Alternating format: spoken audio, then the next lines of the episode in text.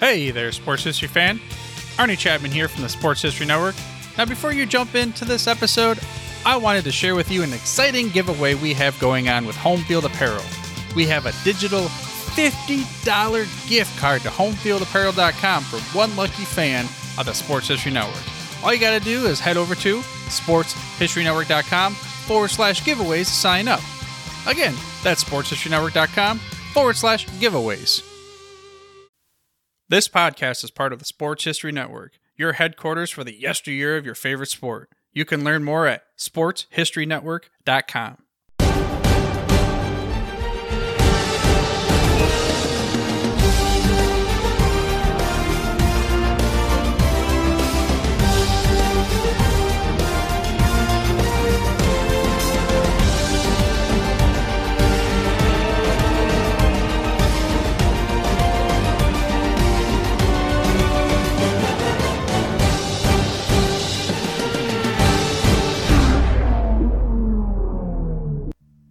Hello, once again, sports fans, and welcome back to this latest edition of the Historically Speaking Sports Podcast, where we discuss the best of sports from back in the day. I'm your host, Dana Augusta, and I'm grateful to have you on, taking time out of your busy day or evening or night, or whenever you're listening to us, to give us a quick listen. And just a reminder for everyone out there don't forget to subscribe to the show wherever you hear us. Now, two teams remain the Philadelphia Eagles and the Kansas City Chiefs are the last two standing and will face off on February the 12th in Glendale, Arizona in Super Bowl LVII, or for everybody out there who doesn't use Roman numerals, 57. Now, okay, just for asking for a friend, is it time to move away from the Roman numerals? I mean, we're up in the 50s now. But anyway, in this edition of the Historically Speaking Sports Podcast, we will go back to the times when the Eagles and the Chiefs advanced to the Super Bowl each for the first time. That's this episode's main event. Now, in keeping with the conference championship theme and our top five portion of the show, sponsored by Home Field Apparel, I'll count down my five most memorable conference championship games. All are great games, yet in this countdown, I will explain why they are so memorable to me. And finally, in our last segment, I'll be sending a heartfelt, solemn shout out to a man who I consider one of my broadcasting idols. I, along with a lot of college basketball fans, considered him the John Madden of college basketball. Billy Packer, who to me is the voice of the Final Four, passed away a few days ago. So, in this episode, we're going to talk about his career and how it impacted a young basketball fan and influenced a future radio broadcaster who felt like it was not the NCAA tournament until I heard his voice.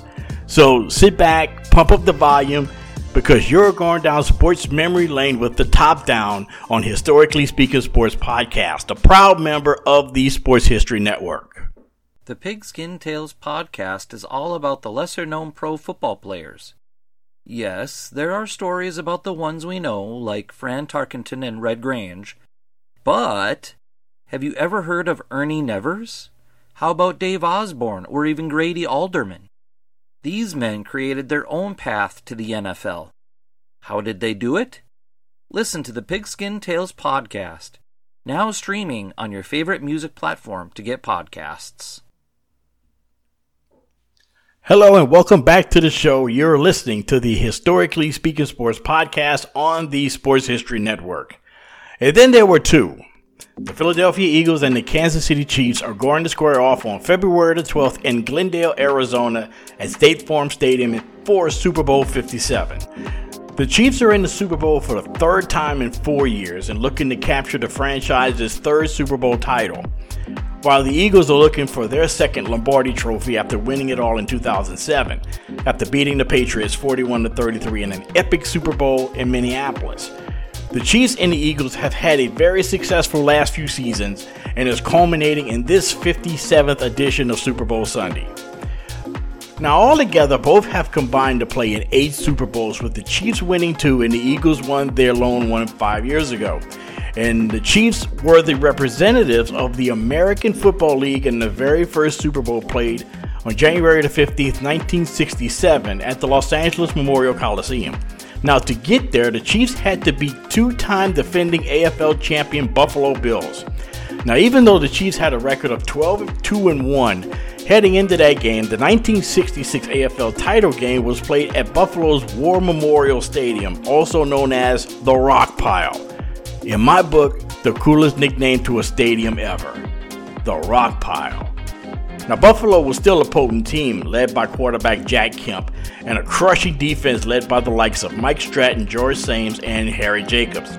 On the other side of the ball was the Kansas City Chiefs, who was in the AFL title game for the first time since leaving Dallas and becoming the Kansas City Chiefs in 1963. In December of 62, the then Dallas Texans defeated the Houston Oilers in double overtime to win their only AFL title to that point. The Chiefs were led by future Hall of Fame quarterback Len Dawson, and running back Mike Garrett, and receivers Otis Taylor and Chris Burford. The game was played on January 1st, 1967, on a cold, dreary, overcast day in upstate New York. The Chiefs struck first with a 29 yard touchdown pass from Dawson to tight end Fred Arbanas to take the, an early 7 0 lead. Now, the Bills would strike back with their first possession as Kemp would find Elbert Dubenion on a 61 yard touchdown connection to tie the score at 7 apiece. As it turned out, it would be the only touchdown the Bills would score that afternoon. The Chiefs would score twice more in the second quarter, once on an Otis Taylor 29 yard reception from Dawson and a Mike Mercer 22 yard field goal to make the score 17 7 heading into intermission. After a scoreless third quarter, the Chiefs would put the game would put the game out of reach. Taking Mike take, taking Mike Garrett running back Mike Garrett would score a pair of rushing touchdowns, including one of the greatest touchdown runs in AFL history, as he took the sweep to the left, saw nothing, then ran across the field to the right, breaking several tackles as he was going to the opposite end, and then outran the Bills defenders for an 18 yard touchdown run to end the scoring as the Chiefs would hit the Super Bowl one, beating Buffalo 31 7. Now, ultimately, though, the Chiefs would lose to Vince Lombardi and MVP Bart Starr 35 to 10 in the inaugural Super Bowl. Now, as for the Eagles, they had to wait a little longer for their appearance in the big game. After years of last place finishes and fan ridicule, the Eagles, led by coach Dick Vermeil and quarterback Ron Jaworski, were poised to reach their first ever Super Bowl on January the 11th, 1981 at the infamous Veterans Stadium. Yet standing in the way of the Eagles from reaching their promised land was, would be their longtime hated rival, the Dallas Cowboys. Now, the Cowboys was America's team, as everybody knows back then, and was looking to return to the Super Bowl behind quarterback Danny White, who was the heir apparent to Roger Staubach. Now, Dallas had missed the Super Bowl the previous year, losing to the Rams in the divisional round at home. Now, the Eagles had been a, somewhat of a surprise. And along with Coach, Coach and Jaws, the Eagles had all pro receivers Harold Carmichael and a punishing defense. Yet the afternoon belonged to a running back from Abilene Christian named Wilbert Montgomery, who set the pace early in the game and was described by CBS's Pat Summerall in Tom Brookshier in a raucous veteran stadium. Wilbert Montgomery now is the defense guy, and it's Montgomery with the ball. And with the room to go, Montgomery might go. Wilbert Montgomery, touchdown Philadelphia.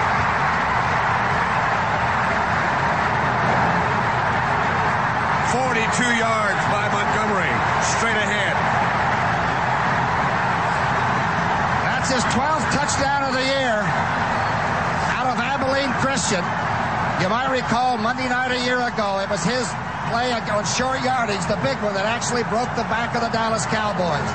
He, yeah. went, he went outside of Ed Jones, and Sizemore just took Jones down. Two touchdowns last week against Minnesota. Even though Dallas would tie the game in the second quarter with a three yard touchdown run by Tony Dorsett, and with the boisterous, wild Philadelphia crowd behind the Eagles and swirling winds in the vet, they would shut the Cowboys out in the second half. Two Tony Franklin field goals and a Leroy Harris nine yard touchdown run sealed the game for the Eagles and punched their ticket to Super Bowl 15. Incredibly, the Philadelphia Eagles, who were just 4 and 10 three seasons earlier when Vermeil took over as head coach, had brought the city of brotherly love an NFC title. Yet for the Eagles, it was not meant to be.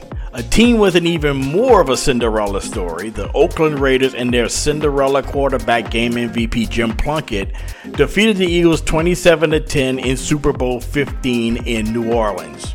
So, there you have it. The two teams in this year's Super Bowl can trace their Super Bowls and their playoff success in the Super Bowl era to these pair of games, which they punched their tickets to the big game for the first time ever.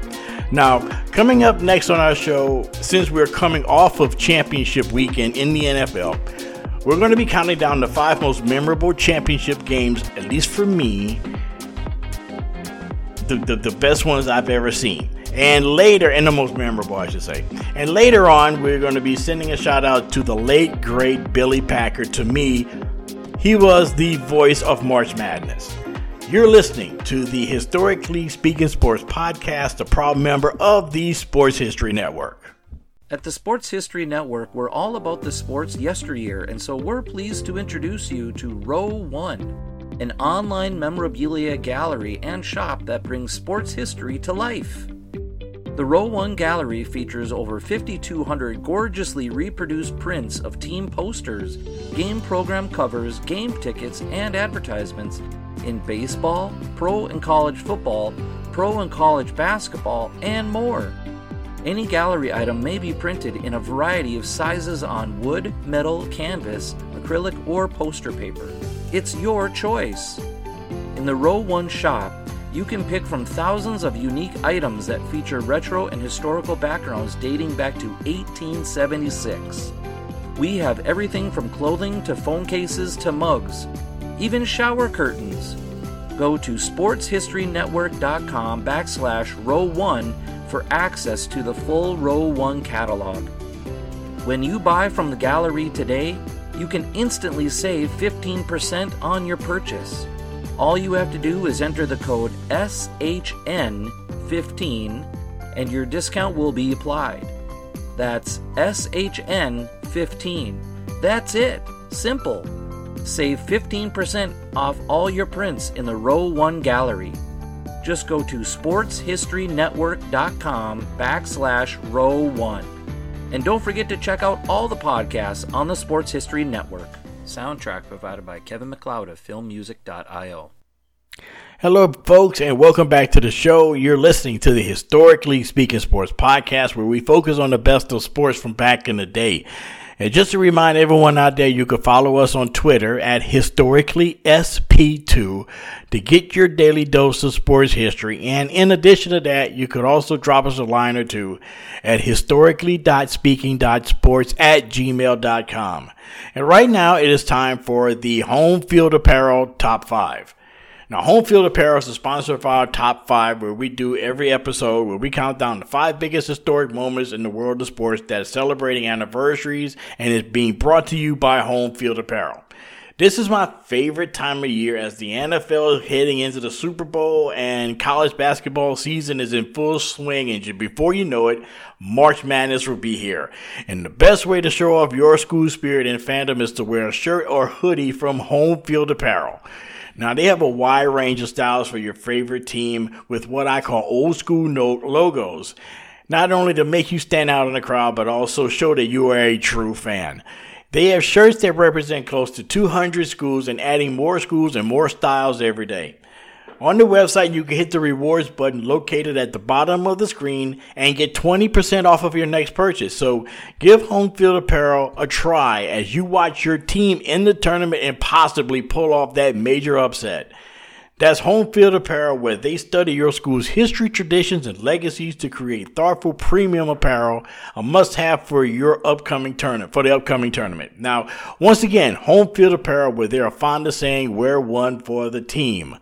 Now, this week's top five countdown will be a little bit different. Now, in, in this episode's top five, we're going to count down my five most memorable AFC and NFC championship games. And the Eagles and the Chiefs won their games to advance to Super Bowl 57 in Glendale. And so I will count down my all time favorite top five conference title games. All of them had exciting finishes. Some were historic, but all of these were memorable. And I remember where I was and what I was doing and what I was feeling when they took place. And so, without further delay, here is the this week's this episode's home field apparel top 5. Number 5. The fumble. The 1987 AFC Championship game between the Cleveland Browns and the Denver Broncos at Mile High. This game took place on January 17, 1988. And it was a rematch between the Browns and the Broncos in the AFC Championship game, which took place the season before, and it was, of course, everybody remembers the drive. It was this game of obviously and unfortunately became famous for the Earnest Byner fumble. Now, Denver went up 28 to 10 in the third quarter. And yours truly was only 14 years old. So, what does any 14 year old do in a blowout like this? I grabbed my basketball, went outside and shoot basketball for a while. Little did I know that Cleveland would make an amazing comeback led by the aforementioned Earnest Byner. He scored two touchdowns in the third quarter, including a 32 yard touchdown reception from quarterback Bernie Kosar. Kosar would pass again would pass this time to Webster Slaughter to tie the game at 31-31. That was when I kind of walked into the house when Webster, Webster Slaughter scored. And my grandfather, who was watching the game at the time, said, You are missing a great, great comeback. Because the Browns are back in this game. They've actually tied the game. And like, and I just was just dumbfounded. Are you serious? He said, Yes, I'm serious. And sure, sure enough, Dick Enberg and Merlin Olsen broadcasting the game for NBC was actually saying, yes, they've actually come back. Can you believe it? Those who went away, they need to come back. And so I came back, like they said. Then Elway did what John Elway does. He drove down, drove the Broncos down the field and threw a touchdown pass to Sammy Winder, 20 yard strike to give the Broncos the lead once again. And of course, that set the stage for, of course, Earnest Byner. As he was going in to score with less than a minute to play, Byner fumbled the ball on the three yard line and it was recovered by Jeremiah Castillo, and the Broncos held on to a 38 33 win to return to the Super Bowl where, they would take on the Washington Redskins in Super Bowl 22. Had Byner not fumbled, that would have been his signature of his career because he single-handedly brought, would have brought Cleveland back, and we would be talking about Earnest Byner, and that performance is one of the greatest postseason performances in NFL history. But as it turned out, it wasn't meant to be. And I and I felt I felt for him then when I was 14, and I still feel for him. Number four, the catch. The 1981 NFC Championship game between the Dallas Cowboys and the San Francisco 49ers. January 10th, 1982. Now, to be honest, I was a Cowboy fan until I reached the age of reason, which occurred about 10 minutes after this game ended. I was nine years old and I was sitting in my parents' den watching the game wearing my Tony Hill jersey and holding on to my Dallas Cowboys helmet. Now, even though the Niners quarterback Joe Montana threw three interceptions, for some reason San Francisco was hanging around and actually had a 21 17 lead heading into the fourth quarter. Now, in the fourth, Dallas would score 10 points thanks to a Rafael Septien field goal and a touchdown pass from Danny White to Doug Cosbie. And of course, you know what happens next. Broadcasting the game for CBS was legendary Vince Scully and Hall of Fame coach Hank Stram.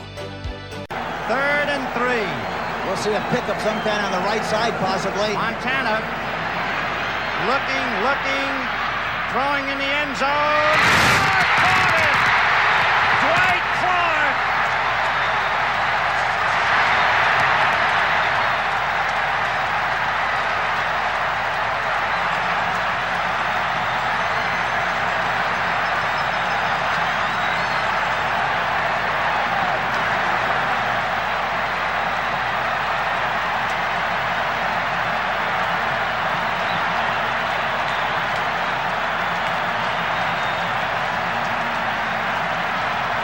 It's a madhouse at Candlestick with 51 seconds left. The Niners would take the lead on a Ray Wersching field goal, and the Cowboys had to just get in the field goal range.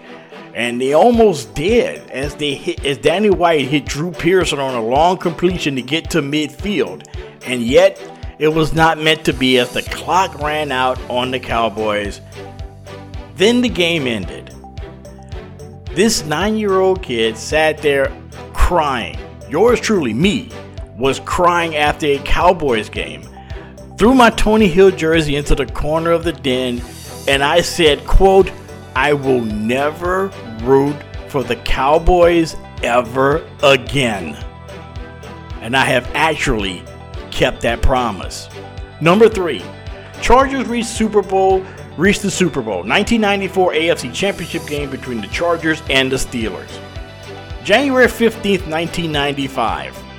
I had since gotten rid of the Cowboys. It took me a little while, but then I eventually found the Chargers. Why? Because I just loved them. You, I've always said that whenever you in fandom, the you don't choose the team, the team chooses you. And I was chosen by the Chargers in my own mind.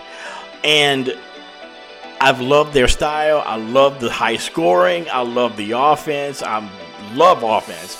And but of course, the Chargers have had very little success over the years. But on this particular afternoon in 1995, they were in the AFC Championship game and they had this unbelievable season with Bobby Ross as head coach and Stan Humphries at quarterback.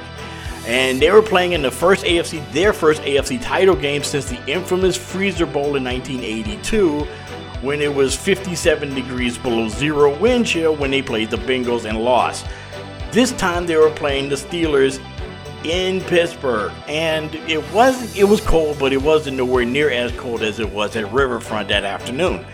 Now, this game, I was home from college, and my friend and my friend Trevor Mitchell's house, watching the game with several other bu- other buddies of mine. As it turned out, I was the only one rooting for the Chargers. I think I needed to get used to that. It featured a pair of great running games and a strong and strong physical defenses.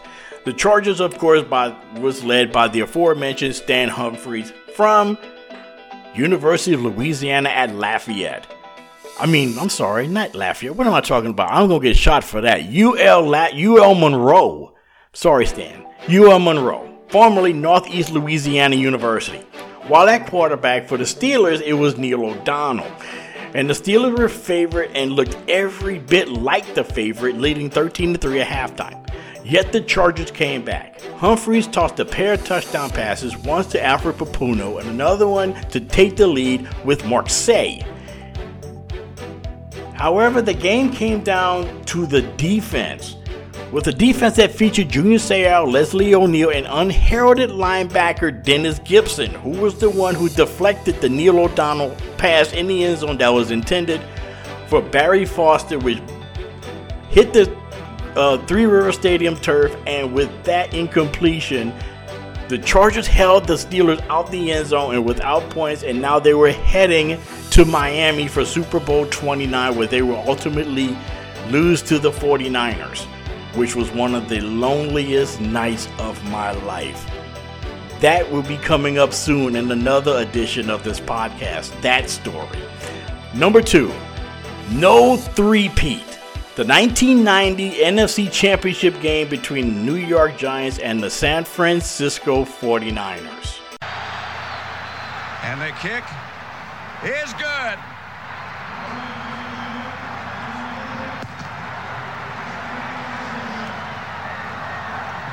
There will be no three-peat.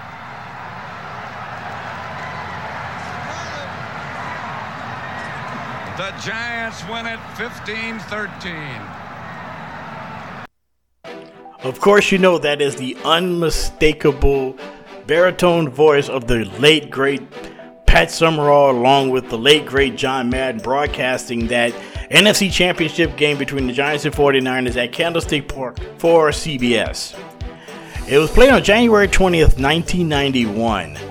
And that was the first time that those two had faced each other since they had played each other a couple months before on Monday Night Football, which was one of the highest and mostly most anticipated Monday Night Football games ever, where the Niners won 10 to 9. Now that year I was a senior in high school, And I was rooting for the Giants because my Chargers were in the midst of the dark ages.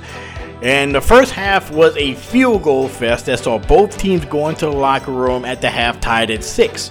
And now in the third quarter, the Niners scored the game's only touchdown when Joe Montana found John Taylor on a 61 yard touchdown pass. The game will be remembered for two things. One, of course, you've heard the Matt Bahr field goal at the end of regulation. But the other thing was the vicious hit Joe Montana suffered at the hands of the Giants linebacker Leonard Marshall. As Bahr hit the field goal and as time expired, the Giants were back in the Super Bowl for the second time in four seasons. They will go on to beat the Buffalo Bills 20 to 19 in an epic matchup in Tampa. And now the number one most memorable moment for me in the conference championship game, conference championship game history, 2009, the Saints going to the Super Bowl. Really? The 2009 NFC Championship game between the Saints and the Vikings. Now, it has been, what, 14 years? Is it been 14 years? Yeah, 14 years since the Saints had been in the Super Bowl, their only Super Bowl appearance. Wow, it doesn't seem like it was that long ago. And not only that, guys, the Saints in the Super Bowl is something that I'm still trying to wrap my head around. Growing up in Louisiana, this was a belief that Saints just winning a playoff game was a monumental achievement.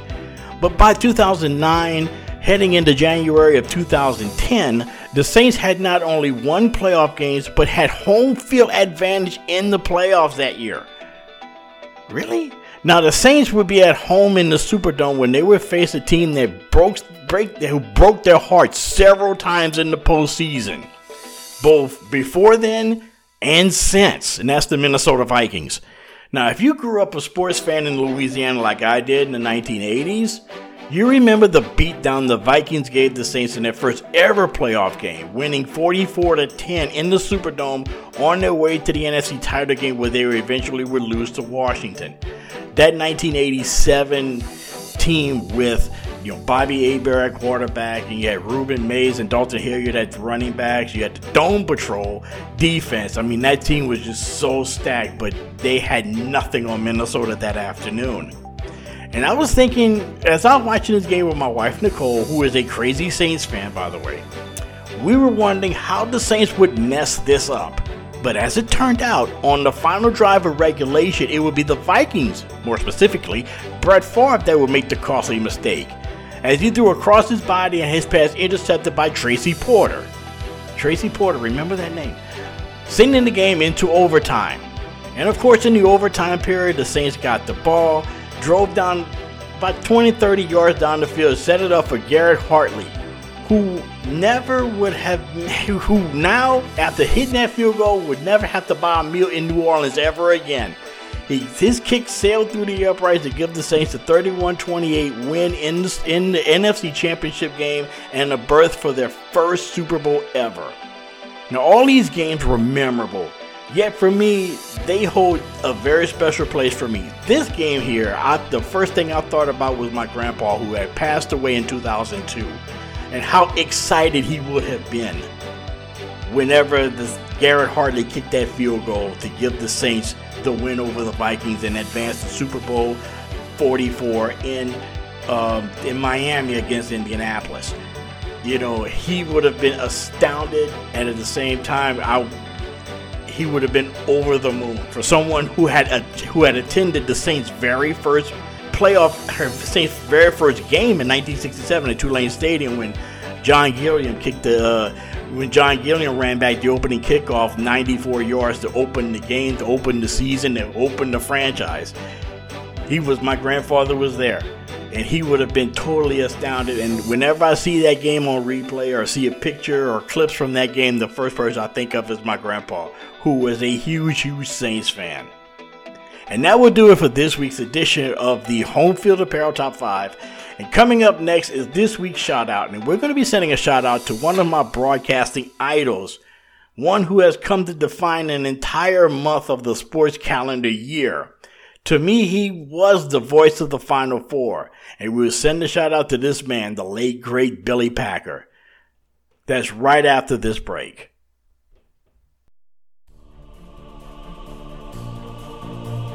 We at the Sports History Network are thrilled to work with our sponsors and partners. With their support, we are able to produce great content for you. The other cool thing is most of our sponsors and partners offer discounts to pass along to our fans. So if you go to the sportshistorynetwork.com slash sponsors page, you'll find Row 1, Royal Retros, Play Classic, Thrive Fantasy, and Mega Seats. All of these offer great discounts. Specifically at Row 1, you can save 15% at the Row 1 Gallery with the code SHN. The Row 1 gallery includes over 5,200 reproduced sports history prints on a variety of sizes of wood, metal, canvas, acrylic, or poster paper. The Row 1 shop also has thousands of more unique items with retro and historical designs dating back to 1876, including t shirts and long sleeve shirts, phone cases and mugs, blankets and pillows, towels, and even shower curtains. With Royal Retros, they're the king of throwbacks.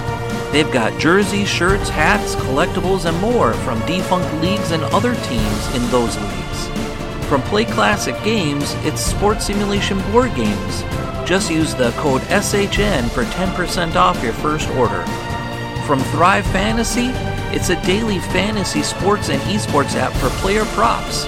Use the promo code SHN for instant 100% match up to 100 bucks.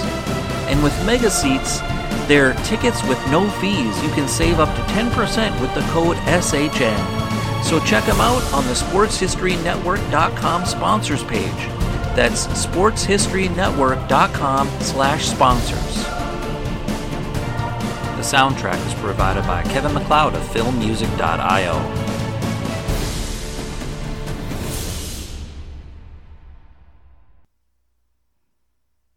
Hello and welcome back to the program. I'm Dana Augusta and we're going to close things out on this episode with our shout out. And this shout out portion of the program, we lost a college basketball analyst and that I consider one of my idols. Billy Packer, the longtime color commentator of the Final Four for both NBC and CBS, passed away at the age of 82. He had broadcasted a total of 34 Final Fours alongside some of the greatest play by play men of all time, namely Curt Gowdy, namely Dick Enberg, Gary Bender, Brent Musburger, and most recently Jim Nantz. Uh, he was born on February 25th, 1940 in Wellsville, New York and attended Wake Forest University from 1958 through 1962. Uh, at Wake Forest, he led the Demon Deacons to back-to-back ACC titles in 1961 and 1962 and was a key element to the Demon Deacons' appearance in the 62 Final Four. Now, after graduating, he went into broadcasting first locally, then nationally, and he was on the sidelines for his first Final Four in 1975 in San Diego. The national championship game between UCLA and Louisville will be the first of 34 consecutive national championship games that he, that he would broadcast as a color analyst. Incidentally, his first national championship game as a broadcaster would be the final game of head coach John Wooden of UCLA, who led the Bruins to 10 national titles in 12 seasons. He was on the sidelines in Salt Lake City in 1979 when he Dick Enberg, and Al McGuire broadcast still the highest rated college basketball game in television history, when Michigan State, led by Magic Johnson, defeated Indiana State, paced by the hick from French Lick Larry Bird. He moved to CBS shortly after the network won the rights to broadcast the NCAA tournament in 1981, where he stayed until 2008.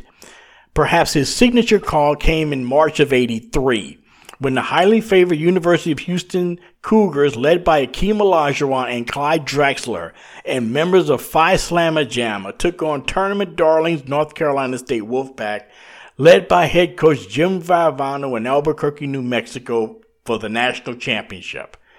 Now, with time running out, the Cougars leading by one point, and the Wolfpack was searching for one last shot.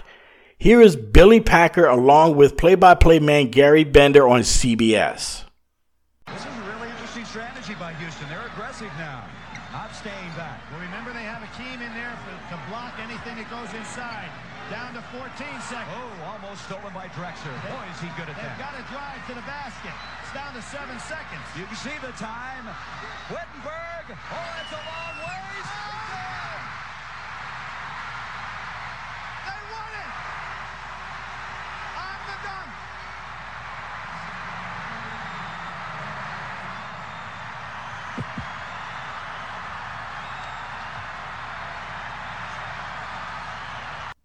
Packer was a fixture on CBS college basketball coverage until he was replaced by Clark Kellogg for the NCAA tournament and the Final Four in 2008.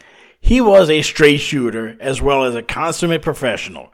To me, you could forget Bill Raftery, who I love. You could forget Vitale. Billy Packer was the voice of the Final Four. He will definitely be missed. And thank you guys for listening. And as a reminder, don't forget to subscribe to this podcast so you can get new episodes whenever they're released. And you can check us out on Twitter at historically sp2, where you get your where you can get your daily dose of sports history. And you could also drop us a line at historically.speaking.sports at gmail.com. And if you haven't subscribed already, please do. Please, what are you waiting for? And also tell your family, tell your neighbor, tell a friend. Even tell a passerby on the street about us. I would really appreciate it. And until next time, sports fans, I'll talk to you soon. I'm Dana Augusta, your host, saying so long.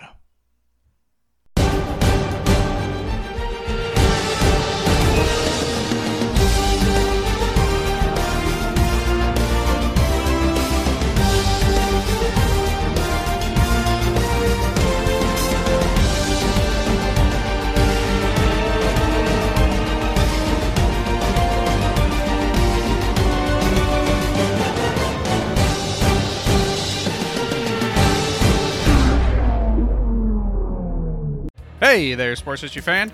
This is Arnie Chapman, aka the Football History Dude, and I wanted to thank you for stopping by to listen to another episode here on the Sports History Network. Our podcasters are passionate about uncovering and sharing sports stories from yesteryear. And if you didn't know it already, we have over 30 shows across the network covering all sorts of sports history topics. In fact, here's a glimpse into one of our awesome podcasts here on the network. Each week, the official Football Learning Academy podcast will take you deep into the history of pro football through interviews with players, coaches, or administrators in the NFL, as well as interviews with Pro Football Hall of Fame selectors, authors, and historians. You'll learn how the game evolved and important moments that shaped the sport into what it is today. And don't miss the Pro Football History Nugget of the Week. Listen to the official Football Learning Academy podcast on the Sports History Network. How about that? I bet you're super hyped to go listen to that new podcast, right? Well, to learn about this show and all the other podcasts on the network, head over to sportshistorynetwork.com forward slash podcast. Again, that's sportshistorynetwork.com forward slash podcast. Head over there today to find your next favorite sports history podcast.